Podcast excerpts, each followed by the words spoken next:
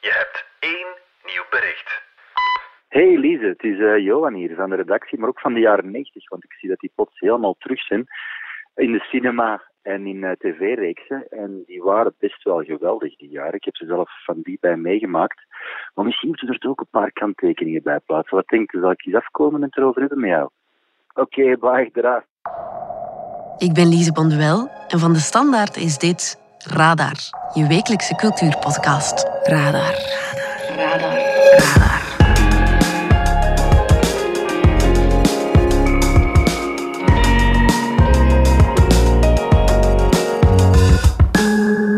De jaren 90 zijn helemaal terug. We dragen opnieuw crop tops en wijde cargobroeken. En ook de 90s muziek kent een revival. Onze technokoningin, DJ Charlotte Witte, bracht bijvoorbeeld een remix uit van The Age of Love.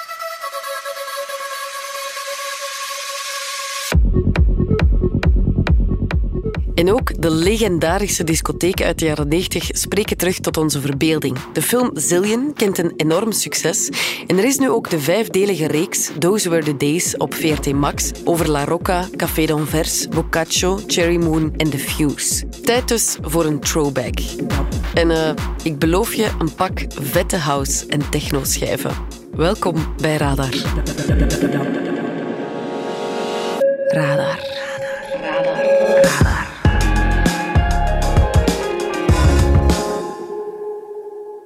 Johan Vaas, jij bent nu journalist, maar back in the days heb jij nog gedraaid in Café d'Anvers. Um, dat zal dan het hoogtepunt geweest zijn. Uh, Van de carrière. Voilà, wat, want, ja, veel gedraaid, veel met platenlabels bezig geweest, ook evenementen georganiseerd. Ik was er van jongs af vrij nauw bij betrokken. Dus je kent de platen die we net hebben gehoord dan heel goed? Die platen ken ik. Iedereen die toen uitging kent die platen, want die platen kon je bijna in elke club terug horen om op te dansen. En wat was jouw favoriet? Wat Goh, draaide je? Soms iets te obscure dingen voor de dansvloer. dus de DJ-carrière was ook niet zo succesvol. Maar de goesting in de muziek was dus te groter wel. Ik had een voorliefde voor de platen die uit Chicago en Detroit kwamen. Dus eigenlijk het begin van de techno en van de acid house.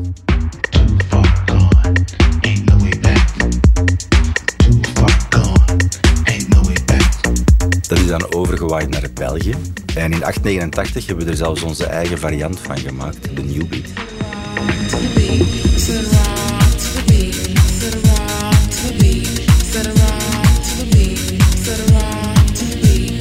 Dan werd gedraaid in eh, clubs als Boccaccio en in Café d'Anvers ook. En in La Rocca zelfs die beginjaren, want dat was mijn prille begin. La Rocca toen ik een jaar of 15 was.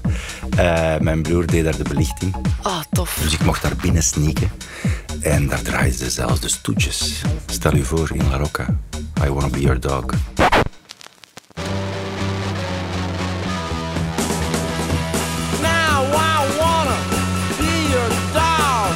Ja, in de New Beat was er veel vrijheid. In de muziek, maar ook op de dansvloer, want alles stond er door en tussen elkaar. La Rocca was in Lier, of toch de baan naar Lier. Ja. En je kon daar staan dansen tussen een, een voetballer, een travestiet uit de stad en een kapper uit het dorp. Iedereen was er welkom, leek mij toen toch. Zelfs op je vijftiende. Ja, dat was omdat ik er een achterpoortje had natuurlijk, Ja. want anders had ik er niet binnen gemogen. Ja, ik was echt te jong, helaas, in de 90s om eh, naar die legendarische clubs te gaan. Ik was twee, moet ik zeggen. Ik heb er niemand gezien van twee. Ah, nee. Maar je hebt ze dus allemaal van binnen gezien. Hoe moet ik die voorstellen? Hoe zagen die eruit? Goh, die clubs waren natuurlijk ook wel een beetje verschillend van elkaar.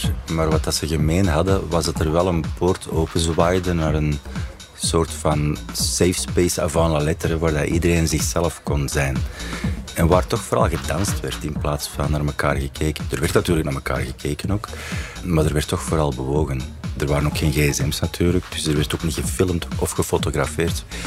Dus iedereen voelde zich wel vrijer dan vandaag, denk ik. Misschien daarom de aantrekkingskracht op, op de jongeren van vandaag. Ja. Ja. En hoe werd er toen gedanst? Hoe danste jij? Nu is dat zo'n leger aan mensen die gewoon voor zich uit staat te gewoon wat zitten stampen eigenlijk. Goh, Hoe, was het toen? Ik denk dat we de vrije expressie ook niet moeten overdrijven. Ik denk dat er ook wel vrij tribaal gedanst werd in die tijd. Als zo één groot pulserend organisme gericht naar de DJ Ja, vaak. exact. Ja, dat is nog altijd wel. Maar je had natuurlijk wel, uh, de gay scene was heel aanwezig ook. En die waren iets flamboyanter, zowel in hun uh, kleding als in hun bewegingen. Dus dat zorgde toch voor meer kleur op de dansvloer ook. Ja, extravagantie was meer dan welkom in La Rocca. Blijkt ook uit Those Were the Days. Het extravagante hebben wij in het begin aangemoedigd.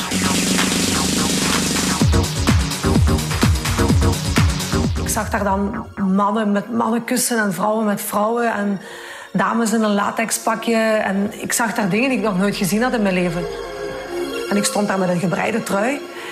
En ja, ik viel er eigenlijk op omdat ik zo oudbollig gekleed was. Ik kan me voorstellen als je dan ja, ergens uit een, uh, een regio komt waar mensen nog niet zo open-minded zijn. Hè, want we zitten hier uiteindelijk ook in de camp. Dat het dan wel, wel bevrijdend kan zijn als je een plek vindt waar je op die manier welkom bent, volledig als jezelf. En ben je ooit in de Zillion geweest? Ik ben ooit in de Zillion geweest. En? Uh, meer dan één keer zelfs, maar ook niet meer dan tien keer. Ah ja. Nee. En hoe was dat? Zillion had zeker zijn verdiensten in het landschap. maar Zillion is, is, ook iets, dat mogen we niet vergeten, was ook iets later. Want die andere clubs die waren begonnen rond 889. Zillion is er pas bijgekomen rond 96, als ik me niet vergis. Hmm. Toen het wat ging liggen, misschien? Goh, toen het ook goh, enerzijds commerciëler werd. Je hoorde steeds meer beats ook op de radio. En Zillion speelde daar ook wel op in. Dat was een megadansing, echt die zoveel mogelijk mensen daar wou krijgen. Om te verbruiken vooral. Daar was hij dwangmatig mee bezig, de baas ook. Dus er werden heel commerciële sounds gedraaid. Dat was meer transmuziek.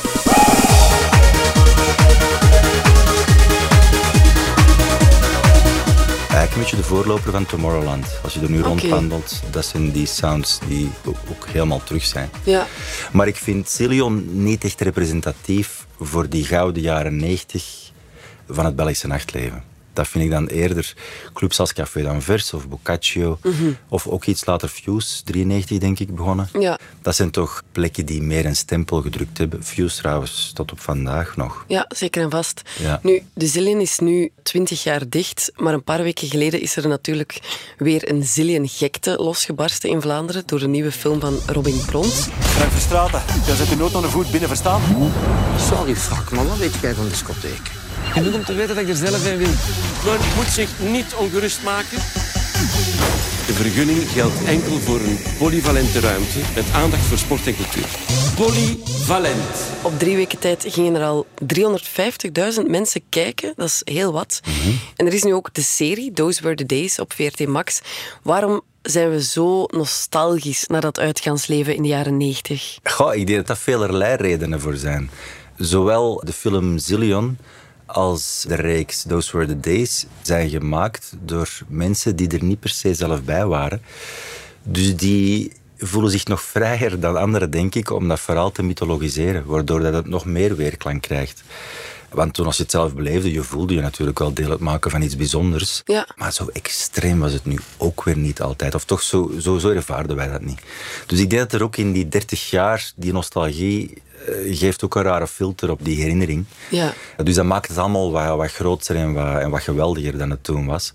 Waarmee ik het ook niet wil... wil downplayen? Wil downplayen, want het had ook wel iets moois begin jaren 90. Er was echt wel een vrijheid in die clubs. Misschien niet voor iedereen, maar toch voelde het zo. Er was heel veel verscheidenheid. Wij kenden de term safe space niet. Maar ik denk dat iedereen zich wel veilig voelde daar. Want we stonden ook tussen al die communities. Die dansten ook samen met elkaar op diezelfde beat. Dus dat gaf wel een soort van eenheid in verscheidenheid toen. Dus ik denk dat dat wel voor jongeren nu iets is om naar te kijken van wauw. Niet alles moet per se opgesplitst worden in micro-communities of in speciale safe spaces. Er waren momenten waar we dat allemaal wel redelijk harmonieus samen bestond.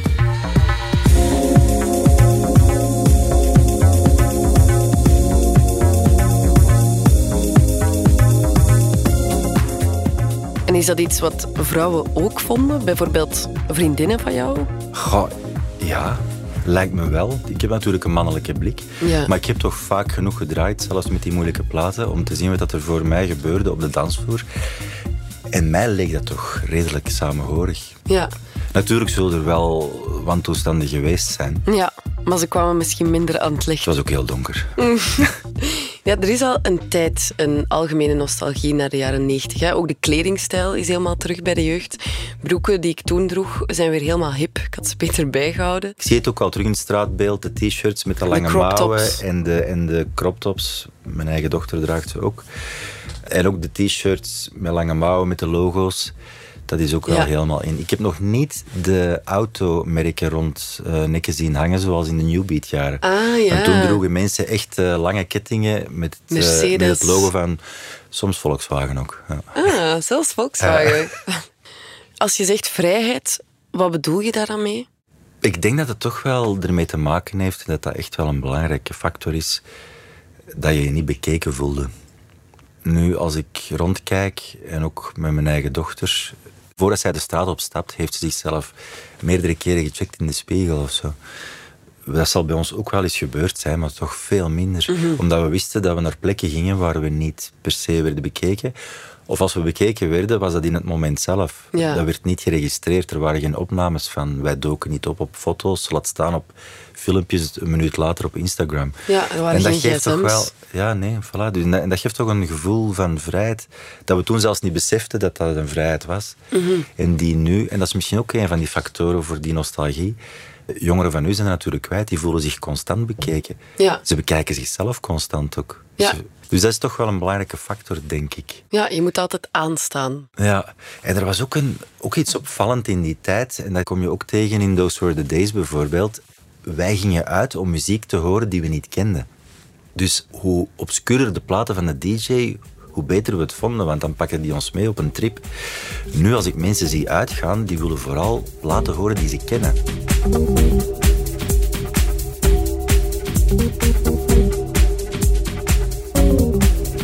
Zijn we vandaag niet iets meer vrijgevochten dan toen. Mensen staan op de barricade om gendernormen te doorbreken. Het lijkt mij al iets makkelijker om je seksualiteit te beleven zoals je wil. Is dat wel zo? Ja, dus ik vraag het mij af. Vorig jaar nog is er een eh, reclamecampagne van Spa uit het straatbeeld verdwenen of gecensureerd omdat er een blote borst op stond. Op Instagram ook nog altijd. Ja, ik zie cafés en clubs die speciale avonden moeten doen voor bepaalde communities, omdat die zich anders niet veilig voelen in het gewone uitgangsleven. Dus ik weet het niet of we wel zozeer vrijer zijn geworden. We zijn mondiger geworden, waardoor we ook over de onvrijheid beter spreken. Wat dat dan op zich wel een goede zaak is, denk ik. Je ziet ook die hardnekkige terugkeer van drukkingsgroepen tegen abortus. Je ziet ook op velerlei andere vlakken toch naar, naar rechts, naar conservatievere manieren om om te gaan. Ook met uitgaan trouwens. Dat is, ik, ik, ik ken geen danscafés meer in stadcentra. Ze zijn allemaal het, het centrum uitgejaagd. Ik denk dat er ook wel een stuk een turbo op de nostalgie gezet is. Post-lockdown. Mensen, jongeren, hebben twee jaar niet kunnen uitgaan. Dus die begin jaren 90, die ongebreideldheid ervan, lijkt alleen maar nog, Nog geweldiger te zijn. ja. Blijf in uw kot, kot. Ik meen het. Blijf in uw kot, kot. Blijf, blijf thuis. Ik meen het. Ik meen het. Ik meen het. Meen het. Geweldige remix van Eminem. Ehm, Johan, hoe zijn discotheken dan belangrijk geweest voor die vrijheid in de jaren 90? Mm, ik denk dat we onze subcultuur gevonden hadden daar. Het was woordeloos, maar toch denk ik dat er ook een verwantschap is met de punkbeweging. Die wel meer met slogans werkte. Maar wij hadden een beetje een, een woordeloze, non-verbale punkbeweging in die eerste technojaren. Het leek ook wel alsof er een, eh, een parallele wereld was tussen de nacht en de dag. En wij leefden in de nacht. Ook in begin jaren 90, want die lijken nu heel vrij als we erop terugkijken. Ja. Wij voelden ons wel redelijk vrij, maar toch ook wel beperkt in ons bewegingsvrijheid. Dus daarom genoten we ook wel van die extreme bewegingsvrijheid op een dansvloer s'nachts. Maar wij keken bijvoorbeeld naar de jaren 60 terug, alsof wat dat eigenlijk het hoogtepunt van de vrijheidsbeleving was. Met vrije liefde, er was ook serieus drugsgebruik, ook eh, muzikaal gebeurden er allemaal interessante dingen. En voor ons leek dat echt eh, leek dat de golden 60s, zoals het er nu gekeken wordt naar die golden 90s. En zoals er Ehm, misschien over 30 jaar op deze tijd wordt eh Ik hoop het van harte voor de jongeren die nu eh, hun nacht aan het beleven zijn. Ja. Zeker wel. Want in de nostalgie dat we nu ook aan het beleven zijn, denk ik dat we niet mogen vergeten dat er vandaag ook wel bijzonder veel interessante dingen gebeuren. Ja, exact. Die we nu misschien nog niet kennen. Maar begin jaren 90, wat ook interessant was, naast dat punkgevoel van wij tegen de rest, dat was het ook een beetje een, een, een creatieve vrijzone, die nacht. De nacht is sowieso iets vrijer om, om te denken. Maar ook muzikaal gebeurden er experimentele dingen. Die werden niet geapprecieerd in die beginjaren, zoals bepaalde mensen in de jaren 60 niet geapprecieerd werden door hun ouders. Was dat ook in de jaren 90 zo techno? Het duurde jaren eer dat dat ernstig genomen werd, door de muziekpers bijvoorbeeld. Dus dat was ook een, een laboratorium om met klank en grafische dingen aan de slag te gaan. Dat was ook een samenkomst van... Er zaten veel kunstenaars in die scènes. De gay community die altijd voorop loopt als het gaat over fashion bijvoorbeeld Mm. en over muziekbeleving en over nieuwe looks introduceren. Dus er was wel een, een samenspel van creatieve mensen die dat dan in de nacht dingen bekokstoofden, die dat dan ook overdag wel een leven hebben gekregen. Ja. Ik denk er heel veel uit voortgevloeid is ook uit die nacht. De muziek is er zelf het beste voorbeeld van. Als je vandaag de top 30 beluistert, hoeveel van die popnummers zijn niet gebaseerd op een beat? Ja. En Dat vaak is- ook beats van uit de jaren 90 nog, hè? Ja, maar, maar zelfs R&B. eh, dus, dus de popsongs van nu zijn eigenlijk 4-4, four to the floor ritmes met een elektronische beat. Dus dat komt rechtstreeks uit begin jaren 90. Geef eens wat voorbeelden. De nieuwe plaat van Beyoncé, nummer Break My Soul.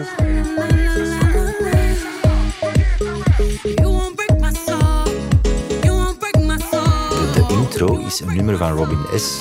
En dat is een house hit uit begin jaren 90.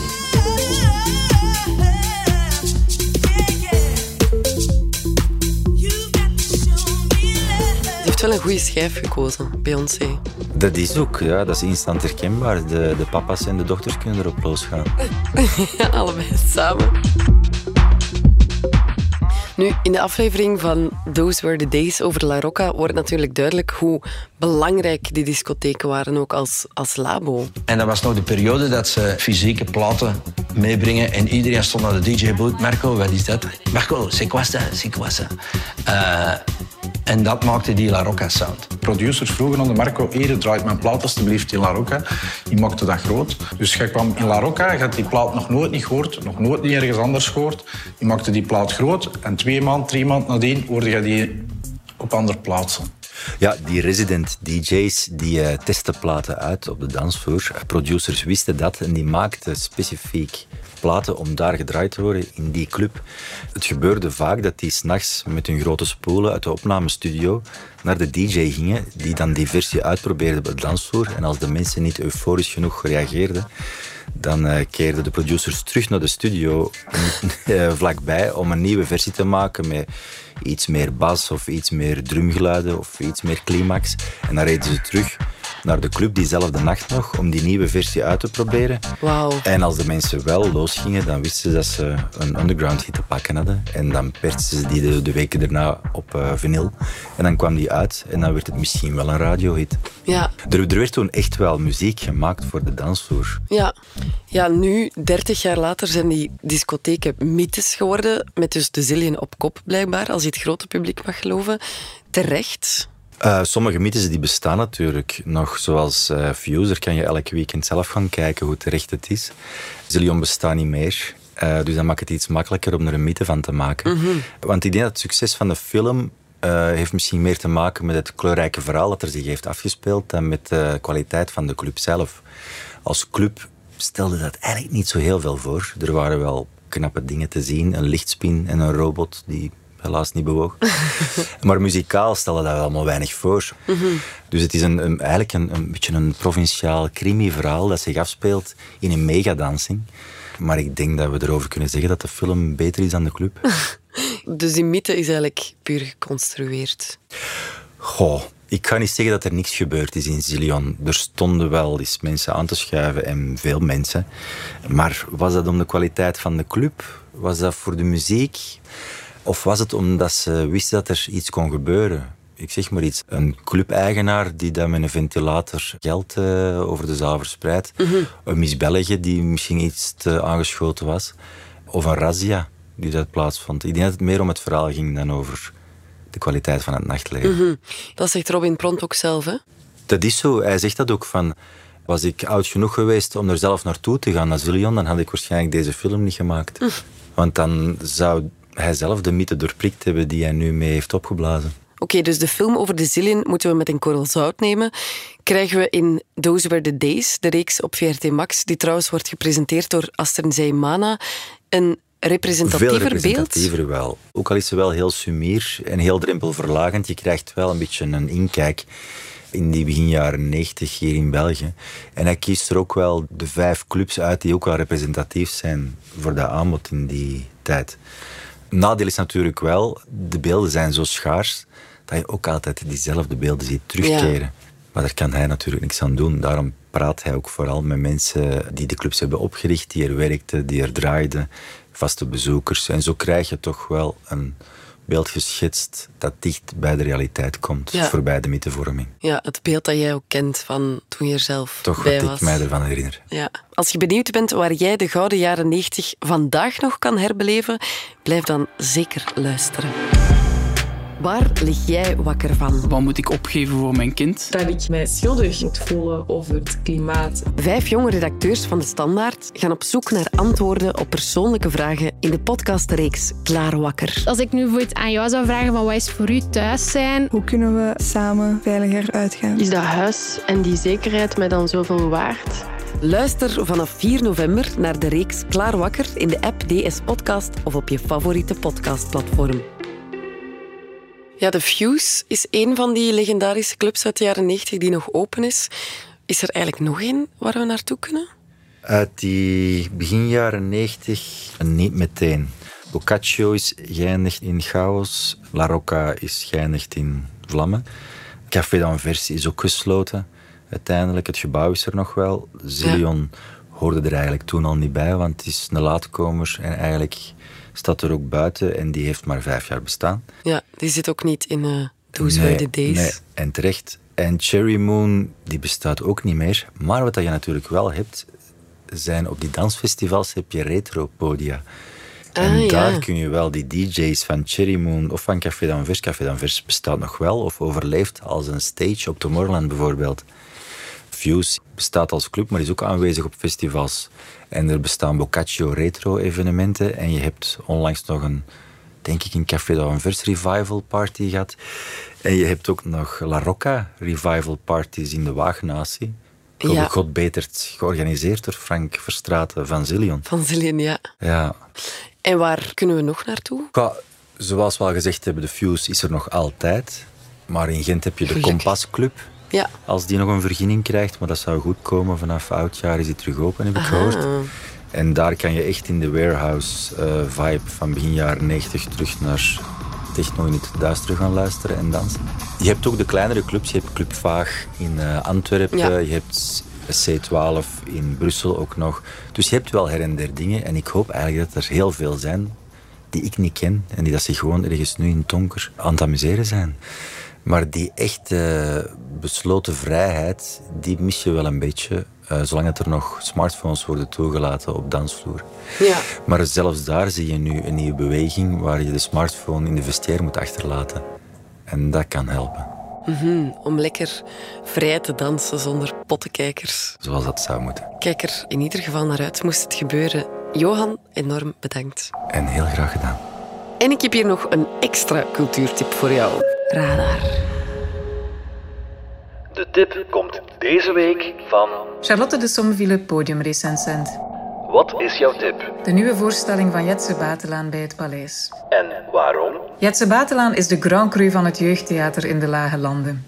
Zijn werk is ongelooflijk slim, hilarisch, gelaagd en anarchistisch.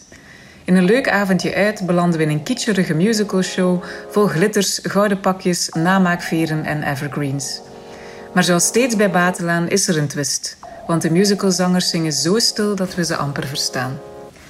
Voor de Nederlandse regisseur is het een manier om die oppervlakkige wereld van schone schijn en entertainment te doorprikken en te tonen wat er gebeurt als we onze negatieve gevoelens niet durven toelaten.